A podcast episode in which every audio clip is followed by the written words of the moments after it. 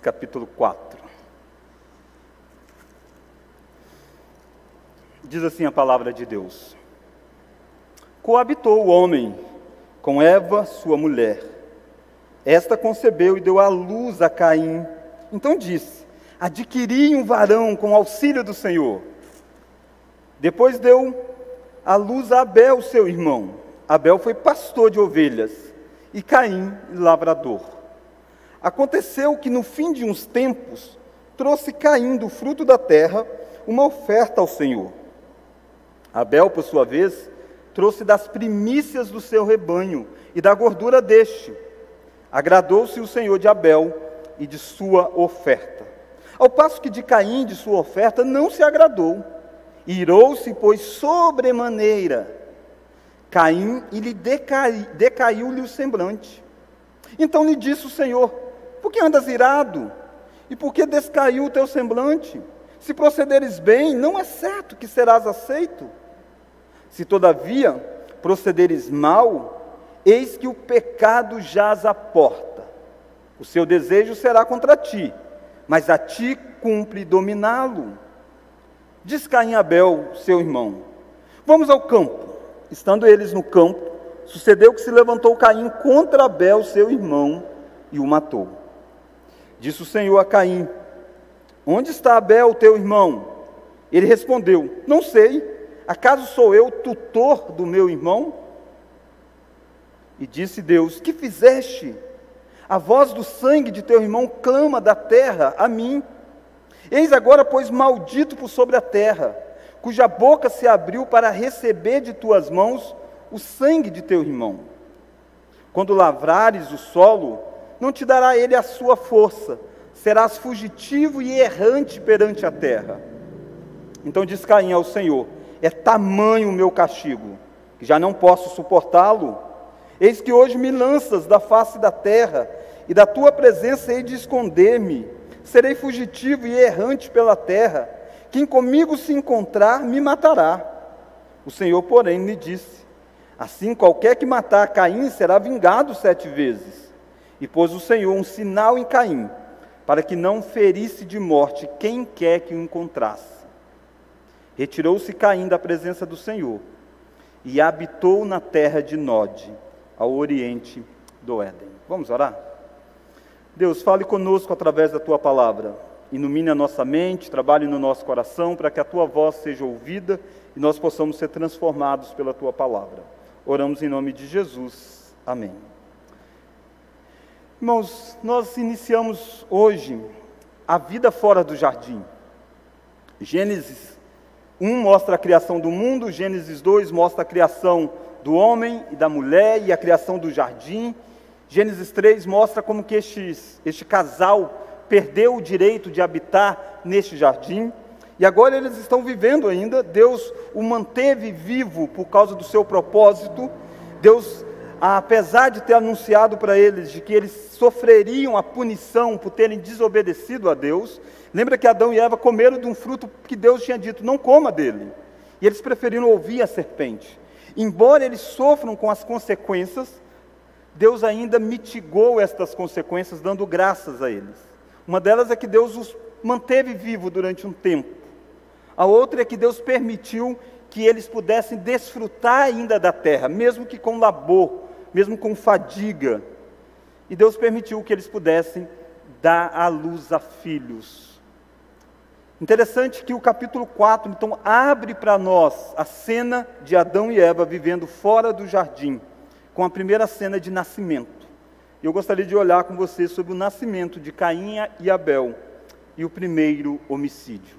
O nascimento de Caim e Abel e o primeiro homicídio. A primeira lição que nós encontramos é que eis que surgem os filhos, Caim e Abel. Notícia boa quando alguém me liga, me manda uma mensagem diz: Pastor, estamos grávidos. Nós oramos, ficamos alegres. E é nove meses de expectativa, e quando nasce é mais alegria ainda.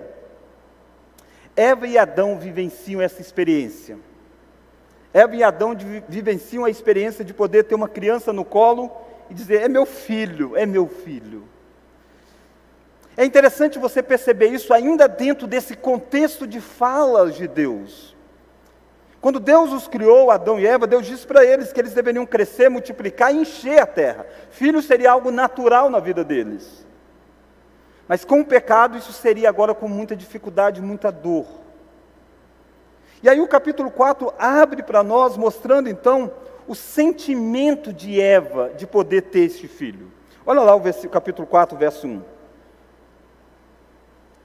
Coabitou o homem com Eva. Essa palavra coabitou é uma forma de se referir que eles tiveram relação sexual.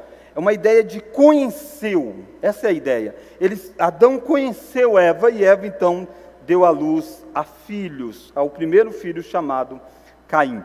A palavra para coabitou aqui, ela nunca é usada na Bíblia para animais. Embora animais também tenham relações entre si, a palavra usada para a relação de homem e mulher é totalmente diferente da palavra usada para a relação de animais. Porque para nós o sexo não é apenas algo do instinto, para nós, o, sexo é algo louvável dentro da união do casamento, é algo belo e algo até mesmo ordenado por Deus, à luz de Paulo em Coríntios capítulo 7, para aqueles que são casados. Então é uma palavra mostra, que mostra grande intimidade que Adão e Eva vivenciaram. E eles tiveram então o privilégio de gerar um filho chamado Caim. E Eva vai dar nome ao filho, olha lá o verso 1 ainda. Esta concebeu e deu à luz a Caim, então disse, vamos ler? Adquiri um varão com auxílio do Senhor. O nome que Eva dá para Caim é significativo, a ideia de adquirido. Ela disse: Eu adquiri esse menino, esse varão, com auxílio do Senhor. Irmãos, Eva está mostrando aqui a expectativa que ela tem quando nasce aquela criança e o que é que aquela criança é para ela. Lembremos que Deus tinha dito para a serpente, diante de Adão e Eva, de que um descendente da mulher iria esmagar a cabeça da serpente. Disse: Eva vai dar luz a filhos, mas e em, em algum momento um descendente de uma mulher massacra a cabeça da serpente. E Adão dá nome para Eva agora, no finalzinho do capítulo 3, depois desse, dessa fala de Deus. Adão vira e diz para essa mulher vai se chamar Eva porque ela vai ser a mãe de, da, da, da, humanidade, vai ter muitos filhos. O que Adão está mostrando é que ele creu nessa promessa, de que do descendente da mulher vai vir alguém que vai esmagar a cabeça da serpente, que Eva vai dar luz a filhos, mesmo com dores. Então você vê aqui como que a promessa de Deus feita ainda no jardim, mas depois da queda, faz com que o coração deste casal coloque expectativa quando nasce o Caim. E Eva está achando, eu adquiri um menino que vai ser aquele que vai esmagar a cabeça da serpente. É muito curioso essa palavra que você encontra aí. Olha o capítulo 4. Adquiri um. Qual que é a palavra? Varão. Um varão. A palavra hebraica aqui para varão é a mesma usada para quando Deus fez Adão. Ish. Esta palavra nunca é usada na Bíblia para crianças, sempre é para o homem adulto. O homem adulto é um ish. Normalmente diria um menino, né? Adquirir uma criança, um menino. Não, Eva diz: adquirir um homem, um varão, um segundo Adão. É isso que ela está dizendo. Eu adquiri um segundo Adão. Ela olha para o sexo, ele é masculino, diz: Eu adquiri um segundo Adão. Eu adquiri um descendente João Calvino, com a sua precisão ao, ao analisar esse, esse texto, ele diz assim: a uma criancinha recém-nascida, Eva chama um homem, porque via a raça humana renovada, a qual ela e seu esposo, respectivamente, haviam arruinado por sua própria culpa. Então eu quero que você entenda que tem alegria de ter filhos, mas a alegria de ter filhos está remetendo ainda à promessa de redenção. Eva está na expectativa de que, enfim, ela vai ver aquela vitória sobre aquele inimigo que havia derrotado no jardim. Tanto é assim que eles vão ter à luz um outro filho. Olha lá o segundo filho. Depois deu à luz a Abel, seu irmão. E não diz nada sobre Abel. E não diz, e Eva falou tal coisa sobre Abel. Não, chamou apenas de Abel. E Abel é a ideia de vapor, de sopro, algo que passa. Não é que, Eva não gostasse de Abel, não é isso. Mas a expectativa de Eva é que o primeiro que nasceu, esse esmaga a cabeça da serpente. E ela está toda voltada para Caim, as expectativas dela. E nasceu o Abel, o vapor, aquele que é breve. Aliás, o nome Caim nos lembra que a vida vem de Deus, enquanto o nome Abel nos diz que a vida é breve. Irmãos, esses dois meninos vão crescerem e vão ter profissão. Se você olha aí no versículo 2, diz para nós que Abel foi pastor de ovelhas e Caim lavrador. Essas duas profissões não tem nada de errado nelas em Gênesis. As duas foram, de certa forma, ordenadas por Deus. Quando Deus criou o ser humano, Deus disse para Adão e Eva, antes do pecado, que eles deveriam dominar sobre os animais. E o fato de Abel ser um pastor de ovelhas, ele está fazendo isso. Ele está cuidando. Pastor de ovelhas aqui não é que ele era pastor de igreja, não. Era do animal mesmo. Ele está dominando, ele está tomando conta. E Caim é um lavrador. Lembra que Deus disse para Adão: Do suor do teu rosto comerás o teu pão, a terra vai dar cardos e abrolhos. Você vai ter que suar para comer, você vai plantar e vai ter lutas e tudo mais, mas são profissões que estão dentro do mandato cultural. Esses meninos, embora vivendo em um mundo afetado pelo pecado, embora não mais na condição de Adão e Eva, não mais sem uma inclinação pecaminosa, debaixo de um calor, debaixo da fadiga de viver na contramão do que a natureza está oferecendo, eles estão desenvolvendo o um mandato cultural. Um está cuidando de ovelhas e o outro está sendo lavrador. Eis então que surgem os meninos. Essa é a primeira lição. Caim e Abel. Alegria na casa de Adão e Eva depois da queda. Expectativa voltada para aquilo que vai acontecer. E a expectativa está: esse Caim, mais cedo ou mais tarde, vai ser quem vai derrotar a serpente. Mal sabia Eva que ela estava segurando, na verdade, o primeiro assassino da história. Expectativas em um mundo afetado pelo pecado não necessariamente é garantia de realização. Óbvio que o amor para com Caim e para com Abel era maravilhoso na vida deste casal. Mas as expectativas que eles têm sobre os filhos, em um mundo afetado pelo pecado, não é, não, não é certeza que vai se concretizar. E você que é pai, você que talvez tem filhos ao longo da, da sua vida, já em fases maiores, e você talvez olhe e diz: Eu tinha tanta expectativa para o meu filho. E os caminhos que ele trilhou não foi necessariamente aquele que eu esperava em um mundo afetado pelo pecado, o seu filho e a sua filha não vai ser a causa da sua realização. Por mais que você o eduque, ele pode fazer grandes coisas na vida, mas se você colocar a expectativa nos seus filhos, deles realizar você, você vai frustrar. E você muitas vezes faz com que eles frustrem, porque você coloca sobre eles coisas que não é da vida deles. Eva vai viver a maior frustração da vida dela. Em vez de ver alguém derrotando a serpente, ela vê ele se tornando um instrumento da serpente, o Caim, para cometer um dos crimes mais bárbaros da história. Eis que surgem os filhos Caim e Abel. Mas a segunda lição que eu quero que você olhe comigo é Deus aceita o culto de Abel, mas rejeita o de Caim. Está aí a partir do versículo de número 3. Antes de ler o capítulo, o capítulo 3, é interessante que o, Mateu, o Miguel perguntou que eles eram gêmeos, pastor. João Calvino acreditava, no seu livro, escreveu isso, que Caim e Abel fossem gêmeos. Então o Miguel está um bom calvinista aí, um bom calvinista. Não, não é possível dizer que seja. Também não estou dizendo que não fosse, mas a Bíblia não, não fala que eles são gêmeos, como ela fala em outras ocasiões de outros. Olha o versículo de número 4, então. Versículo 3. Deus aceita o culto de Abel, mas rejeita o de Caim. Verso 3, vamos ler? Aconteceu que no fim de uns tempos, trouxe Caim do fruto da terra e uma oferta ao Senhor. Abel, por sua vez, trouxe das primícias do seu rebanho e da gordura deste. Agradou-se o Senhor de Abel e de sua oferta. Depois de um certo ciclo, a gente não sabe que ciclo é esse. O texto de Gênesis, ele não tem como objetivo dar as curiosidades para nós.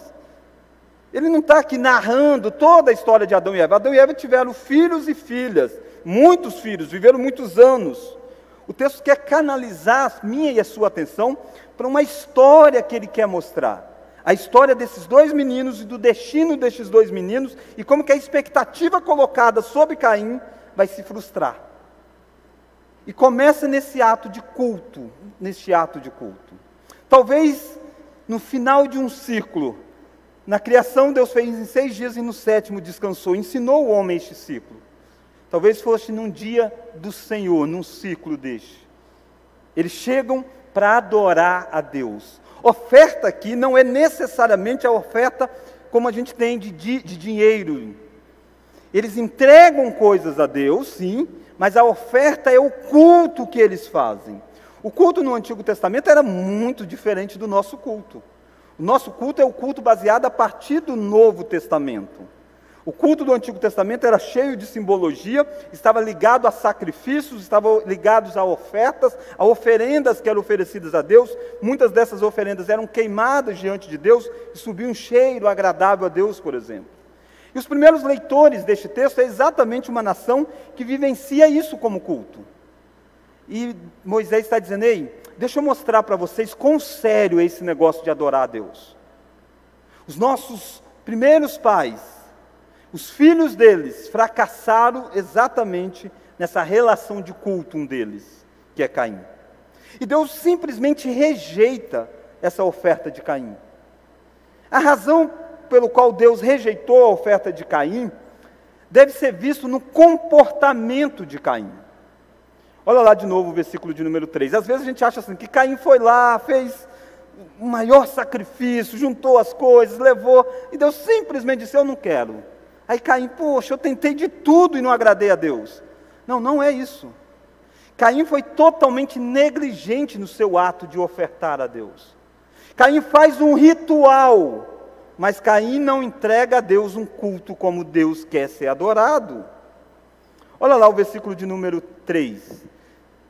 Diz simplesmente que Caim, do fruto da terra, ele levou a Deus uma oferta ao Senhor. Seria lavrador, então ele vai colher daquilo que ele trabalhou.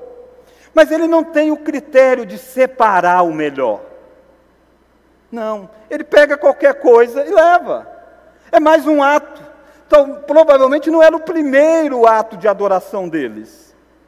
Provavelmente isso era corriqueiro a adoração.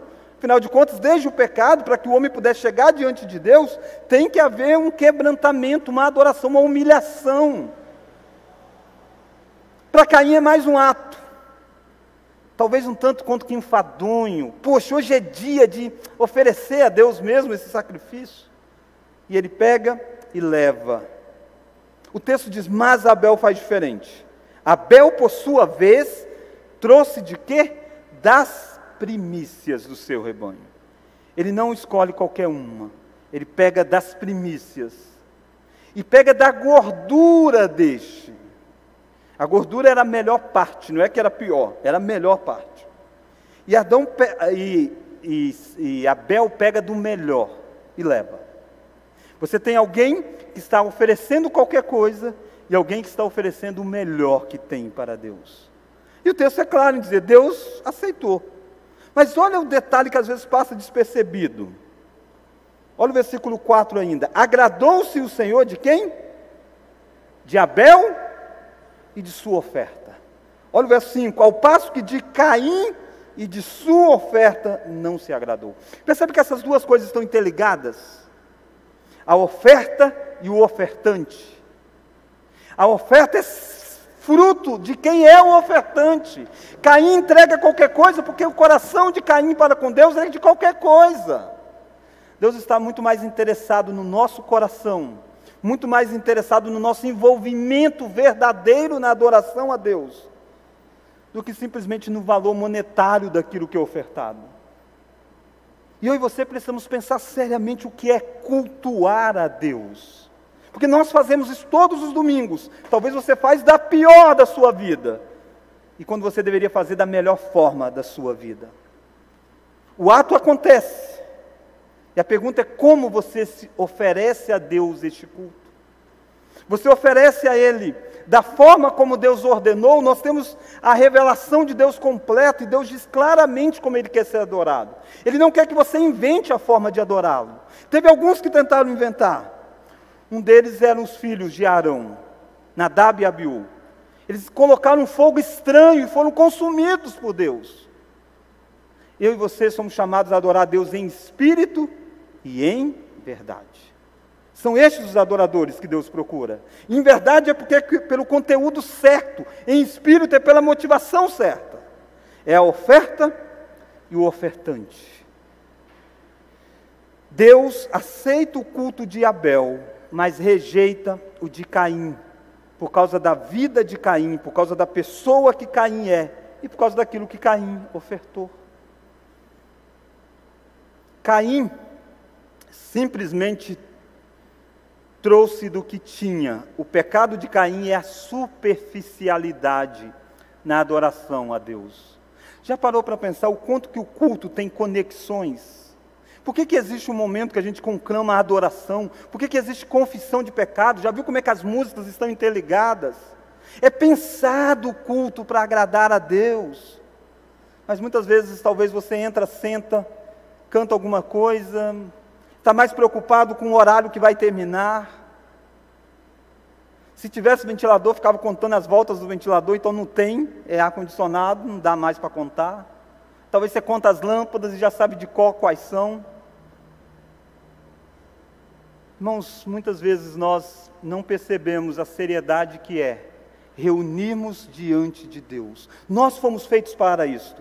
Adão, Caim e Abel foram feitos para adorar a Deus. Eles trabalham e é joia trabalhar, faz parte do mandato cultural, cultural, cultural.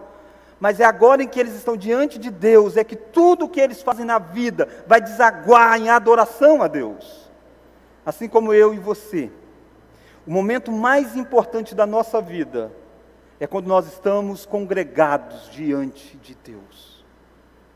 Este é o momento mais solene para você, é o momento mais solene para os seus filhos. É a coisa que você precisa ansiar com todo o desejo do seu coração. Sabe o que faltava em Caim e que tinha em Abel para que o culto de um fosse aceito e do outro não? Fé. Hebreus capítulo 11 vai dizer para nós o que que Abel fez. 11:4 diz assim. Vou pedir se for, se for fácil, dá para projetar? Hebreus 11:4 eu não havia combinado com Ariel, com o pessoal da transmissão, mas se for possível, Hebreus 11:4.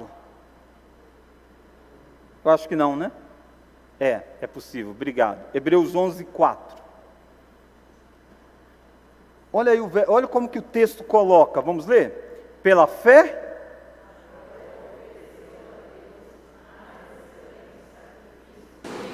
Percebe por que, que ele ofereceu um sacrifício mais excelente do que Caim? Porque ele fez pela, pela fé. Foi isso que tornou o sacrifício de Abel mais aceito do que o de Caim. Abel entendeu o que está acontecendo, Abel acreditou em algo mais. Abel acreditou num descendente da mulher que um dia esmaga a cabeça da serpente. Ele está adorando a Deus pela redenção. Diz: Um dia vem um descendente, não sei quem é. Talvez Abel dissesse: Será que sou eu? Será que é o meu irmão? Como a minha mãe coloca tanta expectativa. Eu não sei quem é, mas Deus precisa ser adorado. E ele faz isso pela fé. Caim não é um dos heróis da fé, mas Abel é. Continuemos, lê o texto. Pela, não, não, verso 4 de novo. Pela fé, Abel ofereceu a Deus mais excelente sacrifício do que Caim, vamos ver agora? Pelo qual obteve testemunho de ser justo, tendo a aprovação de Deus quanto às suas ofertas. Por meio dela também, mesmo depois de morto, ainda fala. Olha o quanto que a fé de, de, de, de Abel causou impacto e fez com que algo acontecesse que tem valor mesmo depois da morte dele. Percebe por que, culto é importante? Percebe por que é importante a dimensão de adoração a Deus? Ela tem reflexos para depois da morte, inclusive. Em Judas você encontra uma menção a Caim. E a menção é comparando Caim com os falsos profetas com os falsos líderes. E diz: sabe quem são os falsos líderes? eles são aqueles que seguem o caminho de Caim. Caim inventou um tipo de adoração de qualquer jeito. Caim teve uma heresia cultua, cultua, cultural, cultural, melhor dizendo, diante de Deus. E ele é aquele que conduz de forma errada a sua adoração, porque ele não tem fé. E ele se torna exemplo de alguém que lidera uma falsa religião. A primeira carta de João, capítulo 3, vai dizer que Caim era do maligno. Era do maligno. Que triste, irmão, a descrição de Caim. Tudo isso reflete no culto que ele vai ofertar. Quem não tem fé, não adora. Quem não tem fé, não desfruta desta preciosidade que é adorar o único Deus verdadeiro da forma correta. Talvez você precise sair aqui essa noite pedindo: Deus, reaviva o meu coração para a adoração. Que eu possa amar adorar o Senhor. Que eu possa entender que esse é o chamado da minha vida, da minha vida. Mas eu quero olhar com você a terceira lição. Deus confronta o sentimento de Caim, mas ele prefere seguir o caminho do pecado. Vai para Gênesis de novo, capítulo 4. Caim ficou triste, o texto diz isso no final do verso 5, decaiu-lhe o semblante. Verso 6: Então disse o Senhor: Por que andas irado e por que descaiu o teu semblante? É uma pergunta de Deus. Deus é quem foi rejeitado na adoração. Caim ofertou qualquer coisa, mas é Deus quem está indo ao encontro de Caim, dizendo: Caim, por que, que você está assim? Por que, que você está tão irado? E aí Caim não responde, não, mas Deus continua. Olha lá a conversa de Deus. Por que andas irado e por que decaiu o teu semblante? Se procederes bem, vamos ler? Não é certo que serás aceito. Ele está dizendo, Caim, o problema aqui não tem nada de implicância com você, não. A questão aqui é que você não está procedendo corretamente. Se você proceder corretamente, você será aceito. Não adianta ficar irado porque você não foi aceito a sua adoração, basta você mudar. E quantas pessoas não vivem um dilema desse, desses? Eles ficam irados porque, de certa forma, não estão agradando a Deus, mas nunca muda, nunca troca o procedimento. Eles nunca podem sentar na mesa do Senhor, na ceia, porque não estão com a vida reta diante de Deus, e eles ficam bravos com isso, tristes com isso, até depressivos. Mas não muda o procedimento. Deus está dizendo: eis, se você mudar o procedimento, você pode. É só você mudar o seu coração na adoração a mim. Talvez você precise sair daqui e mudar o seu procedimento para o próximo domingo. Nós não temos o hábito de nos prepararmos para cultuar a Deus. Nós estamos fazendo qualquer coisa em casa e saímos correndo e chegamos e adoramos e pronto. Talvez você precise entender que o culto de domingo começa na segunda na sua vida, na sua preparação para este momento. E quando você começar a se preparar, com certeza o culto vai fazer mais sentido para você. Você que sabe que nós estamos pregando sequencialmente, que tal ler o texto antes? Já pensou que coisa boa você já lê antes, já conhecer antes? Mas muitas vezes falta a nós disposição para adorar a Deus. Deus está dizendo: se você mudar o seu procedimento, você será aceito. Não é ritual. Você pode cantar, você pode orar, você pode ler, mas se você não estiver envolvido, nada disso é suficiente para a adoração. Mas se você mudar o seu procedimento, você será aceito, Caim. Mas olha mais, Deus está confrontando o sentimento que Caim está, Caim está nutrindo um ódio no coração. Deus está mostrando o caminho para a solução, mudar o comportamento. E Deus alerta Caim para os perigos dos sentimentos após a queda. Olha aí comigo o versículo de número 7. Se procederes bem, não é certo que serás aceito. Vamos ler agora? Se todavia procederes mal, eis que o pecado jaz à porta. O seu desejo, mas a ti cumpre dominar. Irmãos, que alerta é este para Caim? Quando Caim vai assassinar o irmão, Deus avisou ele antes: Caim, cuidado com o sentimento. O pecado jaz à porta. É a ideia de como se tivesse um animal feroz atrás de uma porta. E a pessoa não está vendo, a pessoa passa. Quando ela passa, o animal vai e tá! Deus está dizendo para Caim: Caim, o pecado está aí, ó, escondido. Cuidado, ele vai atacar. Cabe a você dominar o seu sentimento. Lembra, nós estamos no pós-jardim, pós-queda.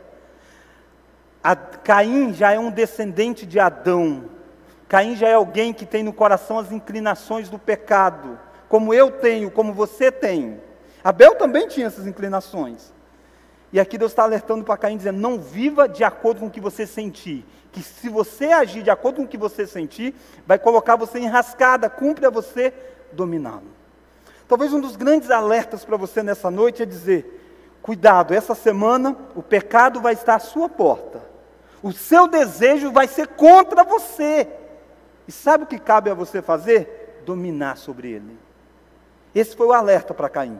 Como Caim vai reagir a este alerta? Caim prefere seguir o caminho do pecado. Olha aí comigo o versículo de número 8. Disse Caim, aí você espera que diz Caim a Deus, né? Afinal de contas, Deus é quem falou com Caim. É para Caim ter dito a Deus: Ok, Senhor, eu vou mudar. Obrigado por dar mais uma chance. Obrigado por me advertir. Eu vou tomar cuidado, eu vou guardar o meu coração, porque dele procede as fontes da vida.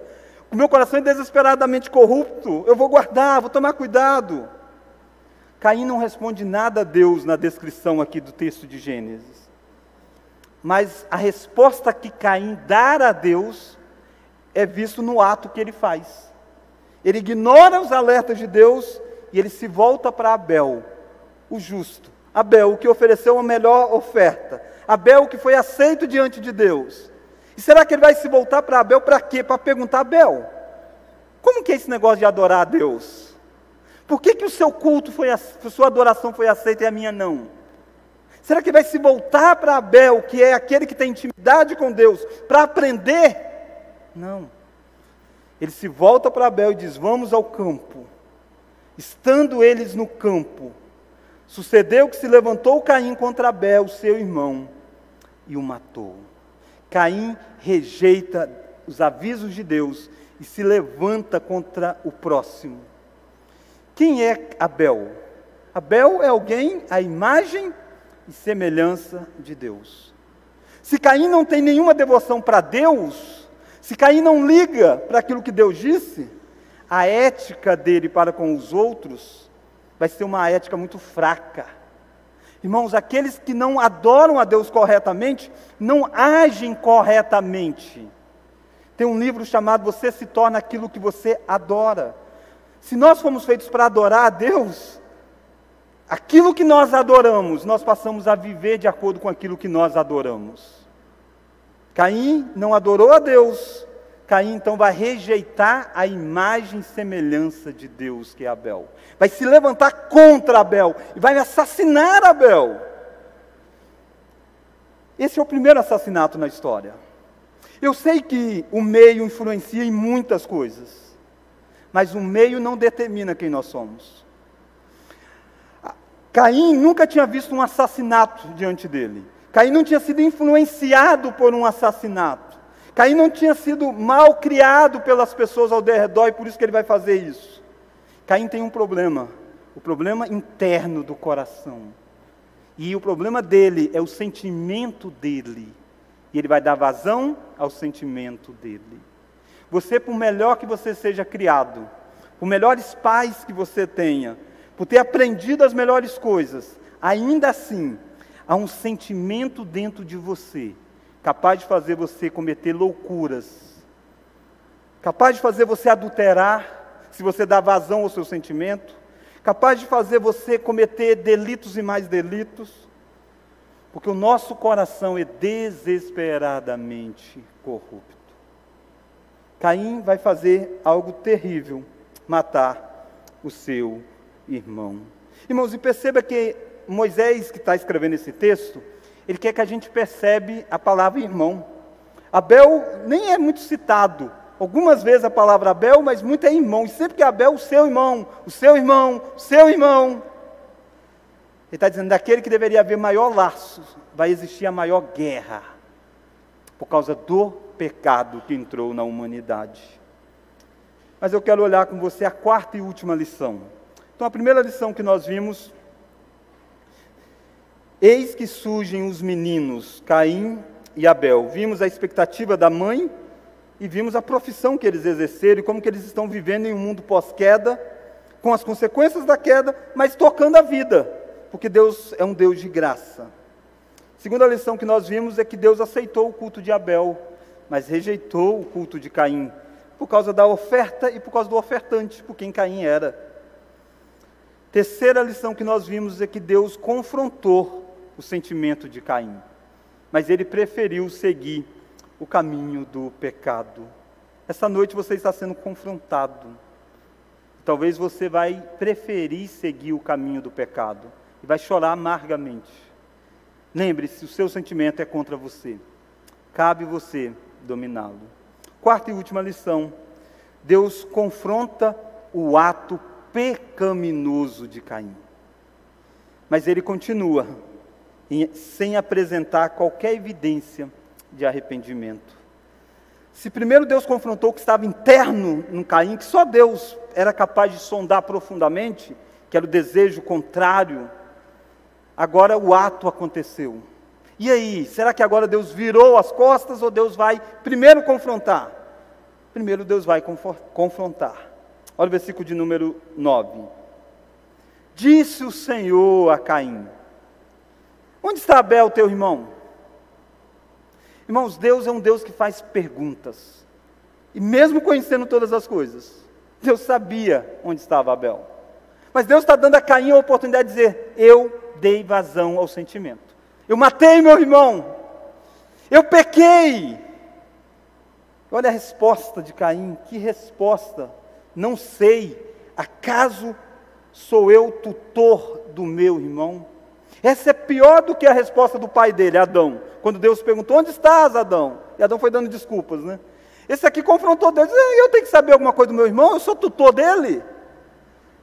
Por que, que eu tenho que dar conta do meu irmão?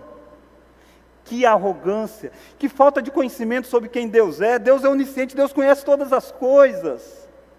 E Caim está mostrando o quão distante ele é de Deus, ao ponto de mentir, mentir para Deus. E aí Deus confronta de novo. Não mais agora sem apresentar as maldições. Olha lá o verso de número 10. E disse Deus: Que fizeste? A voz do sangue de teu irmão clama da terra a mim. És agora, pois, maldito por sobre a terra, cuja boca se abriu para receber de tuas mãos o sangue de teu irmão. Quando lavares o solo, não te dará ele a sua força, serás fugitivo e errante perante a terra. Irmãos, Deus está dizendo a Caim: maldito você é. Como ele disse para a serpente: maldita é a serpente. Ele está dizendo para Caim: maldito é você. Você não é o descendente, você é o maldito, porque você deu vazão aos seus sentimentos, porque você não teve coragem de dar do melhor da terra. Você não me adorou com aquilo que você podia fazer. Agora você será expulso da terra. Percebe que Deus está tirando Caim da sua função. Ele é lavrador da terra. Deus está dizendo: você não vai mais lavrar a terra. Não vai vir mais daí a sua força para fazer. Não. Você vai ser errante. Assim como Deus deu consequências para os pais de Caim, Adão e Eva, quando eles pecaram, Deus está dando consequências para Caim, bem específicas. Como Caim vai responder às consequências? Adão respondeu de um jeito, depois de ter ouvido a série de maldições. Ele olha para a esposa e diz: O nome dela vai ser Eva, porque ela vai ser a mãe dos descendentes. Um dia a promessa de Deus se cumpre na vida dela, e um descendente esmaga a cabeça da serpente. Ele creu. Eva também manifestou crer. Quando nasceu o menino, diz: Eu te queria um novo isto, um novo homem com auxílio do Senhor. Caim, olha o que Caim diz quando apresenta para eles as consequências do seu pecado. Olha comigo. Olha aí comigo o verso de número 13. Então diz Caim ao Senhor: É tamanho o meu castigo, que não posso suportá-lo. Ele está dizendo: Deus, o Senhor está pesando muito a mão. O castigo sobre mim é elevado. Quando na verdade o castigo poderia ser a morte naquele exato momento. O salário do pecado é a morte. Caim está achando que ele está sendo mais punido do que ele merecia. Caim não está voltado para o arrependimento, Caim está voltado para a autocomiseração. E quantos de nós somos assim? Quantos de nós, quando Deus começa a disciplinar as nossas vidas, usa às vezes até mesmo a própria igreja para fazer um processo disciplinar, muitas vezes a gente está sendo pesado demais contra mim. Esse é o sentimento de um Caim, não é o sentimento daquele que é filho da aliança. Olha lá mais como Caim apresenta as incoerências do seu castigo. Eis que me, hoje me lanças da face da terra e da tua presença, hei de esconder-me, serei fugitivo e errante perante a terra. Vamos ler agora? Quem comigo se encontrar, me matará. Caim está com medo que alguém mate a ele. Caim fez o quê? Matou a, o irmão. O assassino teme a morte. Deus vai agir com graça comum aqui. Deus vai dizer para Caim: Ei, eu vou colocar em você uma marca, porque eu não quero que a maldade espalhe. Caim não deve ser morto. Ele vai colocar em Caim uma marca. E essa marca não é uma maldição, essa marca é uma graça comum de Deus para preservar Caim. Ele está dizendo: todo mundo vai olhar essa marca em você, alguma coisa externa, e vai dizer: Eu não posso fazer nada com esse Caim, porque Deus está castigando esse Caim. Não cabe a mim tirar a vida de Caim nesse primeiro momento. Deus deu uma marca. Será que Caim vai acreditar, vai confiar na proteção de Deus? Não, Caim não vai confiar na proteção de Deus. A partir do verso 17, nós vamos olhar domingo que vem, mas Caim vai arrumar para si uma cidade vai dizer: esquece esse negócio de viver errante. Tem um jeito de eu me proteger, é ter uma cidade. Cidade é a ideia de criar proteção. E ele vai criar uma cidade, vai dar nome a essa cidade ao nome de um filho. Não tem nada de Deus mais na linhagem de Caim. Caim está num projeto autônomo. Não está confiando na proteção que Deus poderia dar a ele se ele se arrependesse, se quebrantasse. E vai ser trágico o que vai acontecer nos descendentes de Caim. A violência vai ser tão generalizada que uma pessoa vai dizer: Eu mato alguém só se pisar no meu pé. Irmãos, eu gostaria de terminar pontuando com você algumas questões. A primeira delas, e, tá, pastor, e como que fica essa história? E, a, e o descendente da mulher? E a expectativa de Eva? Não tem mais como acontecer a princípio no relato de Gênesis. Abel está morto e Caim, na verdade, ele é da serpente. Ele é filho do maligno. A Bíblia diz para nós de uma outra pessoa que vai derrotar a serpente. Não foi Caim. É um descendente de mulher, é um descendente de Eva, mas vai vir através de um outro filho chamado Sete. Quando tudo parece não ter solução, Deus traz solução. E esse outro descendente, que é Jesus, vai passar também por perder a vida, por sangrar, vai ter o seu sangue derramado. Nós vimos que o sangue de Abel clamava contra, dizendo: tem que ter vingança, tem que ter justiça, juízo. E Jesus é aquele que foi morto e assassinado, foi um assassinado. Mas o sangue de Jesus não clama só por justiça, o sangue de Jesus é suficiente para perdoar pecados. Se o sangue de Abel clama por justiça, o sangue de Cristo é o sangue justificador das nossas vidas. O assassinato de Abel não foi capaz de trazer redenção ao mundo, a morte de Jesus foi capaz. Jesus é um Abel bem superior a este Abel das Escrituras. Irmãos, quando nós olhamos para esse texto, nós aprendemos que adoração e ética andam juntos. Você vai adorar a Deus de acordo com aquilo que você vive, e você vai viver de acordo com aquilo que você adora. As coisas estão relacionadas. E essa semana você tem que mostrar isso na sua prática. E no domingo você vai mostrar isso na sua adoração a Deus. Não é à toa que o resumo dos mandamentos é amar a Deus sobre todas as coisas e amar o próximo como a nós mesmos. A dimensão com Deus afeta a dimensão dos relacionamentos. Adorar a Deus é o chamado mais importante da nossa vida. E a minha pergunta é: você dedica a Deus tempo? Quais são as coisas mais valiosas que nós temos? Tempo e dinheiro. São coisas muito valiosas. E nós dedicamos essas coisas a Deus. Uma das formas que mostra que nós não estamos oferecendo a Deus é quando nós não temos tempo e não ofertamos na casa do Senhor. Nós estamos mostrando, Deus não é a prioridade da minha vida. Por isso que eu pego o domingo e troco por qualquer outra coisa. Qualquer espaço na agenda, qualquer programação que surgir, eu embarco. Na segunda não, na segunda eu não posso ir em tal lugar porque eu trabalho. Mas no domingo, domingo eu faço nada mesmo. Você está dizendo, a adoração a Deus não é a prioridade da minha vida. Adorar a Deus nos torna objeto do ódio da descendência da serpente. Por que, que Abel morreu? Simplesmente porque adorou a Deus vivo da forma correta. A primeira guerra religiosa está estabelecida aqui. Infelizmente, Adão, Abel não é o último. Muitos morreram por adorar a Deus. A linhagem da serpente odeia esse negócio de um povo se reunir para adorar um só Deus. Há uma lista enorme de heróis da fé, tanto nas Escrituras quanto na história. Ainda hoje há pessoas que são mortas porque estão adorando a Deus. Saiba você que fazer o que você faz vai colocar você em maus lençóis com os descrentes, com os da descendência da serpente.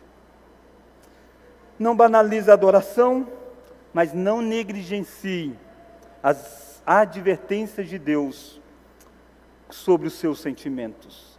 Você e eu não somos fortes o suficientes. Nós somos capazes de fazer coisas terríveis se Deus soltar as nossas vidas aos nossos próprios desejos. Nunca diga eu não sou capaz de tal coisa. Davi foi capaz de adulterar, de assassinar, simplesmente porque ele deu vazão aos desejos dele. Peça que Deus nunca solte você para dar vazão aos seus próprios desejos. Peça que Deus vai mudando os seus desejos e tornando mais semelhantes aos desejos de Jesus Cristo. Vamos orar? Deus, diante do Senhor, nós adoramos a Ti nessa noite. Adoramos na imperfeição da nossa vida, mas na perfeição do nosso sacerdote, que é Cristo Jesus. Nós ofertamos a Ti um culto porque Cristo se ofertou em nosso lugar. Nos ensina, ó Deus, a ter fé nisso. Nos ensina, ó Deus, de fato a crer que o Senhor ouve as nossas orações, que o Senhor ouve os nossos cânticos, que o Senhor fala conosco através da pregação da Tua palavra. Nos faça, ó Deus, entender e crer que o Senhor está no nosso meio quando nós adoramos a Ti. E nos faça, ó Deus, crer que a nossa adoração é aceita por causa de Jesus Cristo. Deus, cuide do nosso sentimento. Põe guarda, ó Deus, no nosso coração. Nós somos também parecidos com Caim. O pecado está à porta contra nós. Nos dê a força e a graça de poder dominar. Obrigado porque o Senhor já nos dá instrumentos para essa dominação. E nos desperte, ó Deus, então, para tomar posse da armadura do Senhor, para que nós possamos resistir esses desejos do nosso coração. E quando nós pecarmos, ó Deus, nos ensine a nos quebrantarmos diante do Senhor, a nos humilharmos, a reconhecer que nós somos falhos e nos ensine a temer mais pecar contra ti do que as consequências por ter pecado. Esta oração que nós fazemos no nome de Jesus. Amém.